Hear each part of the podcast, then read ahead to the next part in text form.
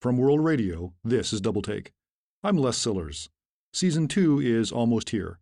The first full episode comes out one week from today. Here's a preview of just some of the stories we have lined up.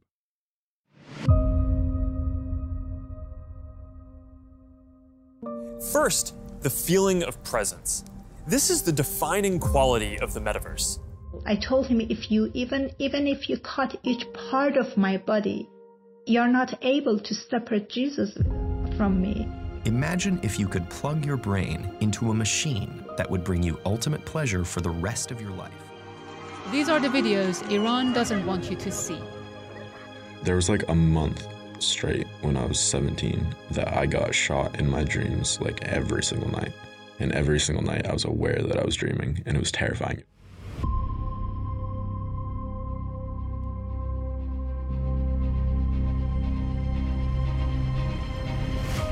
If you're new to the show, here's a brief intro. Double Take is journalism plus storytelling informed by a biblical worldview. Stories about real people encountering big ideas. So this season we have stories about an Albanian woman caught in a blood feud, a Christian who helps people die well, a young man just trying to get a good night's sleep, a church trying to bring the gospel into virtual reality, and more. In the past, in the Middle Ages, death was um, preparation to meet God. Now, death is just a matter of existential angst. It's all about no boundaries whatsoever. Um, people are left up to whatever their mind can imagine. And then it was his job to keep us for two weeks, take all of our money, and then he would have to kill us.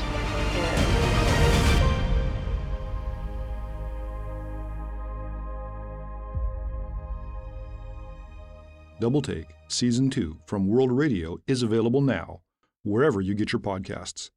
If you've been following us this spring, you've heard our first two single takes. We hope you've enjoyed them. Some of the topics in our upcoming Season 2 are pretty heavy, so for our last single take this year, we have something a little more lighthearted. Here it is.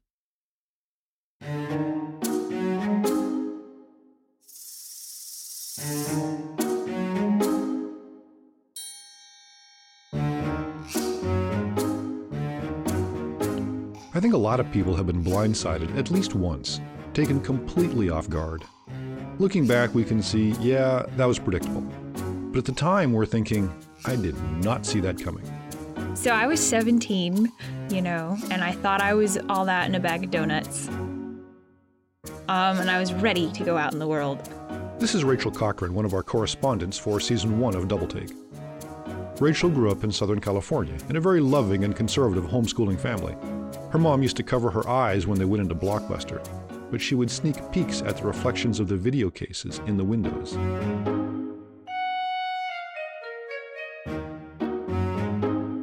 In September of 2017, Rachel was a high school senior. She had just started a long distance relationship with a young man she met through debate. I had my first boyfriend. His name, uh, well, never mind. Uh, he had a name, and it was a good one too. We decided for this story not to name Rachel's boyfriend. Why, you ask? Well, he didn't do anything wrong, exactly. And when I was 18, nobody mistook me for someone with great judgment. Yeah, I hope that explains it. Anyway, in the fall of 2017, this young man had gone off for his first year at the Air Force Academy in Colorado Springs. And so we had this very, very serious relationship of all of two months at that point, somewhere around there. And um, I was very like, wow, this is it, you know, this is life. This is experiencing the romance and the intrigue. And I remember having a conversation with my mom, and she was driving me to my babysitting house because I didn't have my license yet. She was like, "Aunt Rachel, I just wanted to talk to you about um, about your boyfriend. Um, I think when you see him next, you know, um, young men and women, he may want to, um, you know, make some, take to the next step. I was like, what are you saying? And she was like, he might want to kiss you. And I was like, oh my gosh, no. That's not gonna happen. Like, definitely not. You're, she's driving you somewhere to go babysit, Yeah. and she's giving you the talk. The talk. The closest, actually, we ever got to the talk. A lot of things were implied. Yeah, and I think she was trying to prepare me. And I didn't want to hear it at all, whatsoever.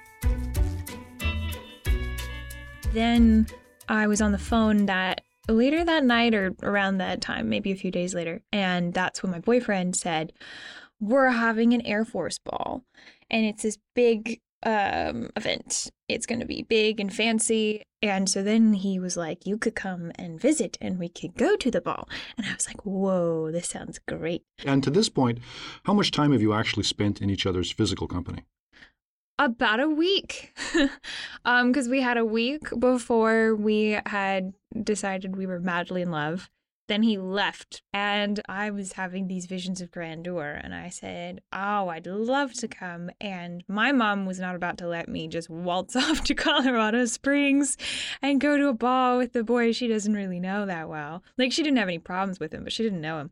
So she's like, "I'll come with you." And I was like, "Okay, I'll allow it." It was like the last weekend of September, and I was so excited about it. I was like, this is going to be the peak of my existence. You know, it's going to be this epic romantic, like Romeo Juliet sort of vision of they see each other across the dance floor and they like, you know, come across and they meet each other and they gaze into each other's eyes. And it's like, oh, wow, amazing. Yeah, we flew in uh, to Denver, I think, and then we drove and we met up with him at the Air Force Academy. And the first manner of business was get dinner.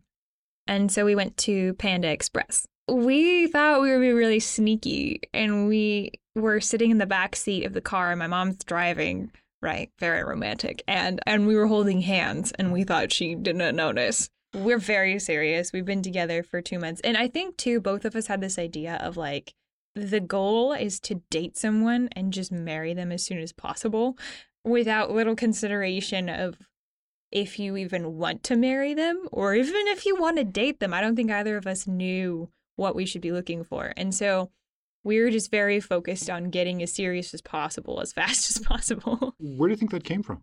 I think a lot of it is because we misunderstood our very traditional upbringing. Because I always heard like date seriously. When you date someone, don't just date them because it's fun to date people. Don't just get really wrapped up in romance because it's fun, but date intentionally. And I thought that meant, you know, you date someone, you get a ring.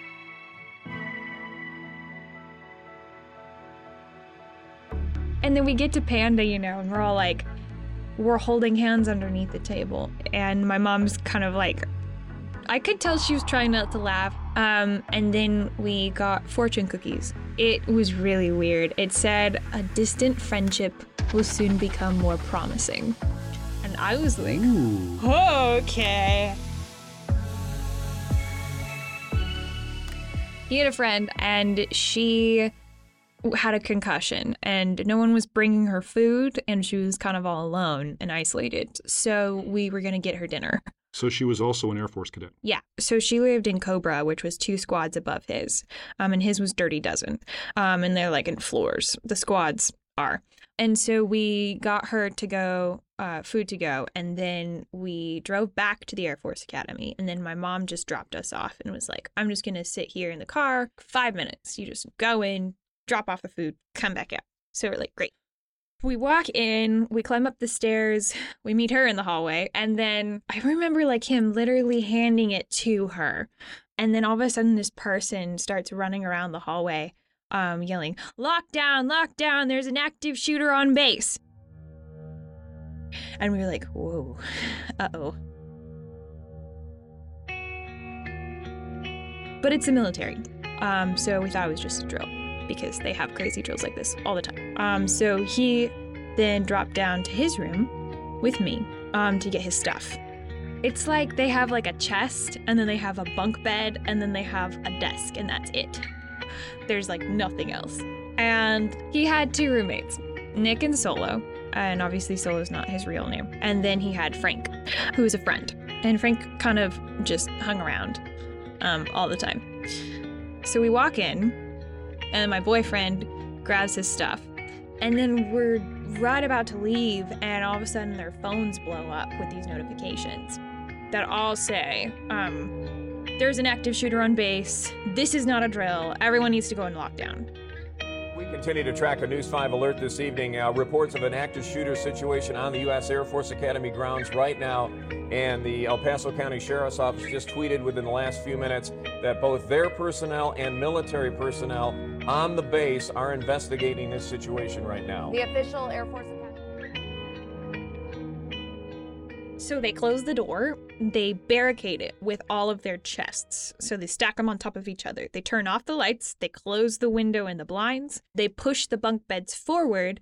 Um, and then uh, at first they were like, What do we do with her?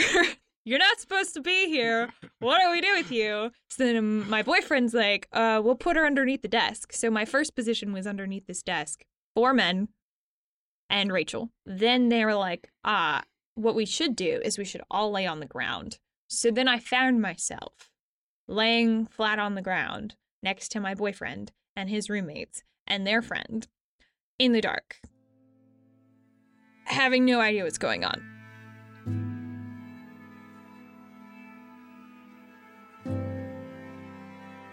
My mom had no idea what was going on because I didn't have my phone on me. And also, we were all trying to be as quiet as possible because we thought that, like, there could be anyone walking through the halls who was just trying to take us out. My boyfriend was able to text my mom and tell her that I was okay. Um, and then everyone started telling their loved ones um, that they loved them and, like, saying their last goodbyes. It was really weird. There's a live look right now at the uh, south gate, and as you can see there, uh, emergency personnel going through. My boyfriend uh, left a message on his mom's phone, but most of them just texted, and some of them would just leave like a quiet voice message. And then we all gathered together and prayed. I've never seen cadets more scared in my life. like just shaken, and everyone was just terrified. There was this weird feeling of finality to it, like, whoa, this could be it.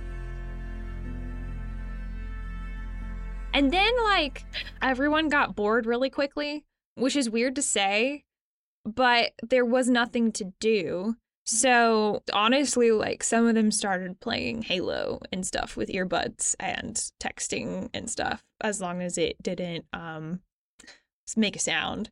And you couldn't hear anything else from anywhere else in the building. So, after like a first hour or two, we started hearing these really loud bangs. And we were like, oh, oh, oh, oh. And then the girl that we took in food to earlier, so she's two floors above us, right? In Cobra. And she texted us and said, they're kicking down my door. They're coming for me.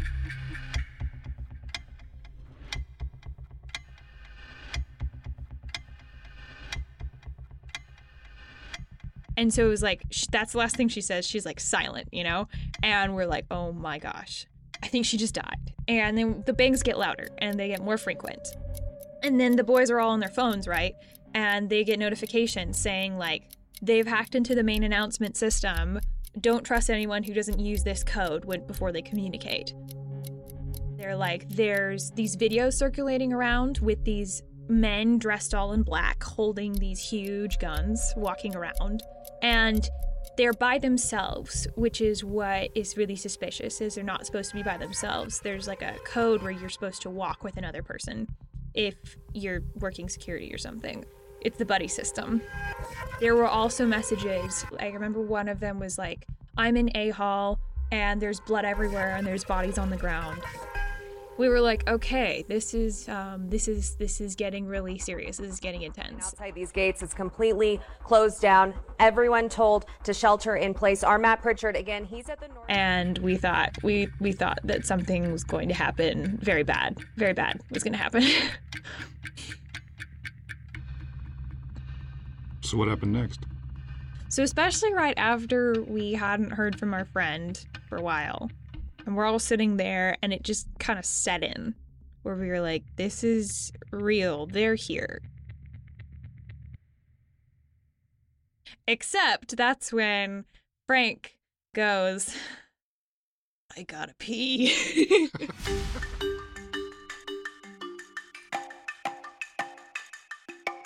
and we were like, oh no.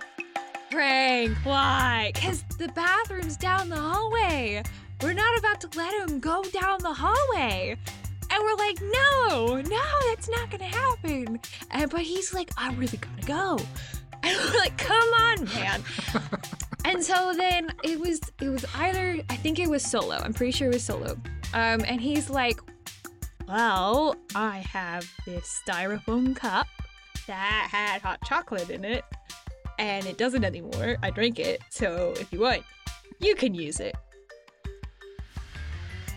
and I was like, not only do I have to tell my mom that like my life was in jeopardy, but I also got to tell my mom that I was in this room and a man like peed in a cup. I was like, this is more of the world than I wanted to experience.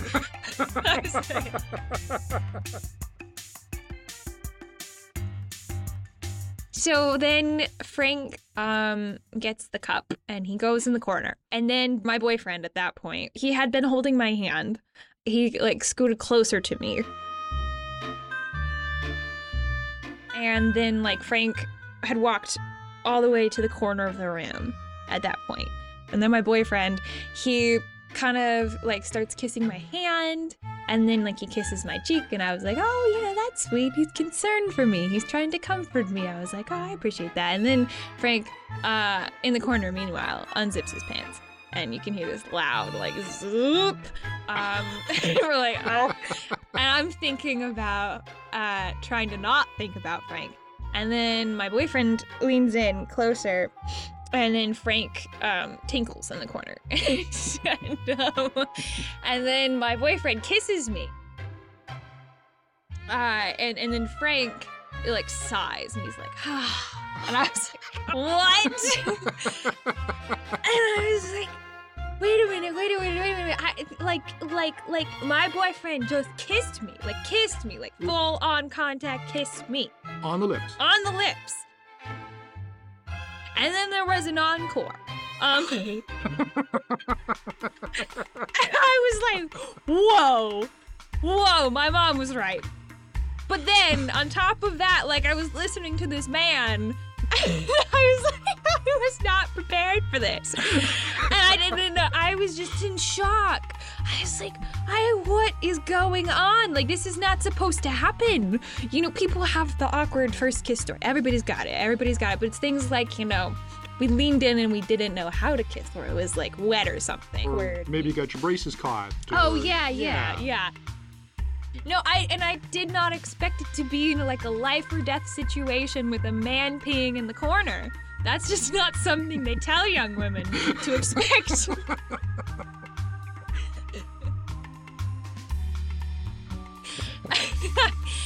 almost had this moment of like stepping, like a third person moment of just stepping outside the scene and looking up at God and being like, who's writing this? Like, who's writing this script? Like, I would like to talk to the directors, please, because it's bad. it's really bad. yeah. And we looked around, and no one noticed. They were completely like I think the guy next to us was playing Halo, and the guy over there I think was trying to sleep. It it was like I was I was kind of disappointed. Like I wanted the world to stop in awe, and no one did. I'll just summarize the rest of the night. It was about 3 a.m. by this point. Rachel and the four cadets waited in their room a few more hours. Then they got texts from the academy commander giving the all clear. That the uh, the lockdown has been lifted. No shooter has been found. The security sweep is completed. The all clear has been given. So they came out of the room. Rachel's boyfriend and another cadet took her back to her mom. Her mom had spent the night in her car right next to the Air Force Academy football team. They spent the night on the floor of the team bus. Rachel found out later that, apparently, the whole thing started when a Nerf gun battle at the Academy's prep school mistakenly prompted a call to security.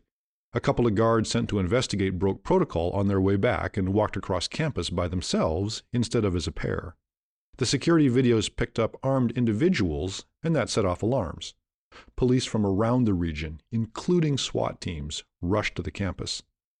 And at some point in there, some cadets decided to pull a prank. And they spread a lot of misinformation. You know, don't trust anyone unless they have the code blue or something like that. I'm up on the roof and I can see the active shooters and just like, don't trust the announcement system. They're in there. And at first it was like, there's one shooter. No, there's three shooters. No, there's a whole squad of shooters, you know? And those bangs they heard, and their panicked friends saying, They're banging on my door. Those were senior cadets trying to tell the junior cadets that there were no shooters. They were trying to tell all of us that it was fine, which is, yeah, yeah, it's uh, a massive case of miscommunication. And the next night, Rachel and her boyfriend went to the ball. They had a nice time. I don't know, it's kind of a dumb question, I guess, but did you learn anything from this? Oh, so much. See, I learned that it turns out my mom knows something. and so when she's trying to prepare me for something, maybe I should kind of listen more to it and take it more to heart. But I, I learned kind of how I process crazy situations is I go immediately into this sort of idealistic universe. Like if something happens that shouldn't happen, then I just sort of build what I want to see instead and decide to live as if that's the truth.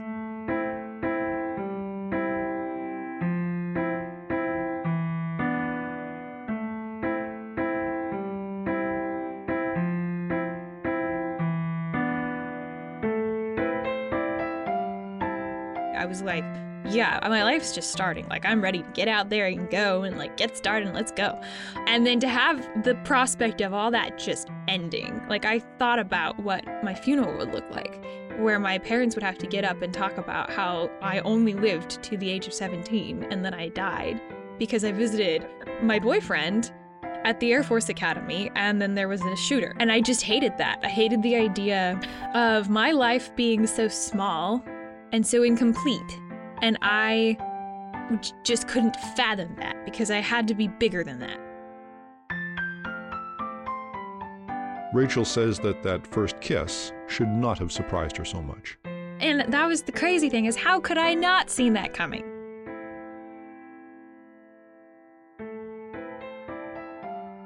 Because it was this intense moment of we don't know if we will live until tomorrow and so we're gonna be here together in love uh, you know and so because it was distance and we knew we only got to see each other for two days the stakes were really high um, and we knew that we were going to make the most out of it. So, like, looking back, I don't know how I could have refused to think about it and refused to accept it as a possibility. I think I just didn't want to.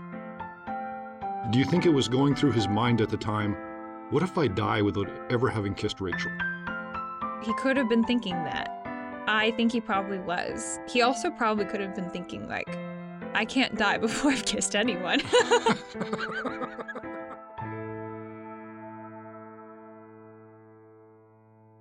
so, how did it ever end with you and this young man? Oh, well, we did not stay together forever. we did not get married. We were together for two years, though. It was a still fairly serious relationship. And we had a lot of other very fun adventures. Yeah, we just kind of grew apart after two years. And he was off at the Air Force, and I was, you know, off at school then. And we just didn't match anymore. So, was it only in hindsight that it began to seem kind of strange? Oh, it wasn't until I think we broke up that I reconsidered how weird it was. I saw it as very romantic and epic and wonderful. And then only after I started distancing myself from the relationship years later did I start reconsidering like how appropriate it was and if I would have done it differently. Yeah, I, I think it's a great story, and I'm kind of really happy it happened to me. But uh, I would not recommend it for every, you know, first relationship to start off that way. Sound advice, Rachel. I am, you know, very wise. advice, Thank you. Yeah. Thank you.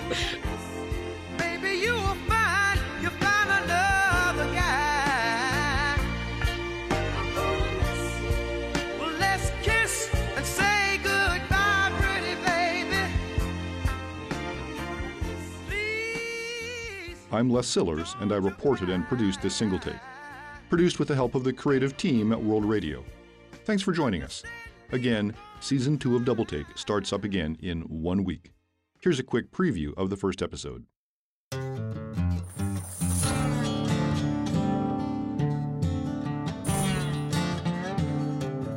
I just thought I want to contact prisoners because I feel like they're the loneliest people I could think of and they have time on their hands. Really dreaming because I kind of felt a presence in the room and I looked up. And then he put duct tape over our eyes and mouths.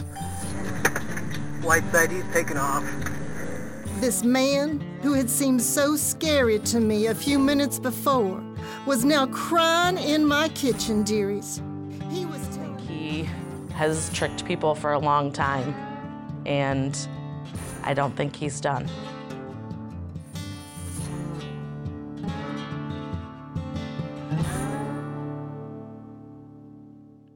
Please do follow, rate, and review us on your favorite podcast app. The more people who do that, the easier it is for others to find us. Thanks, and we'll see you next time.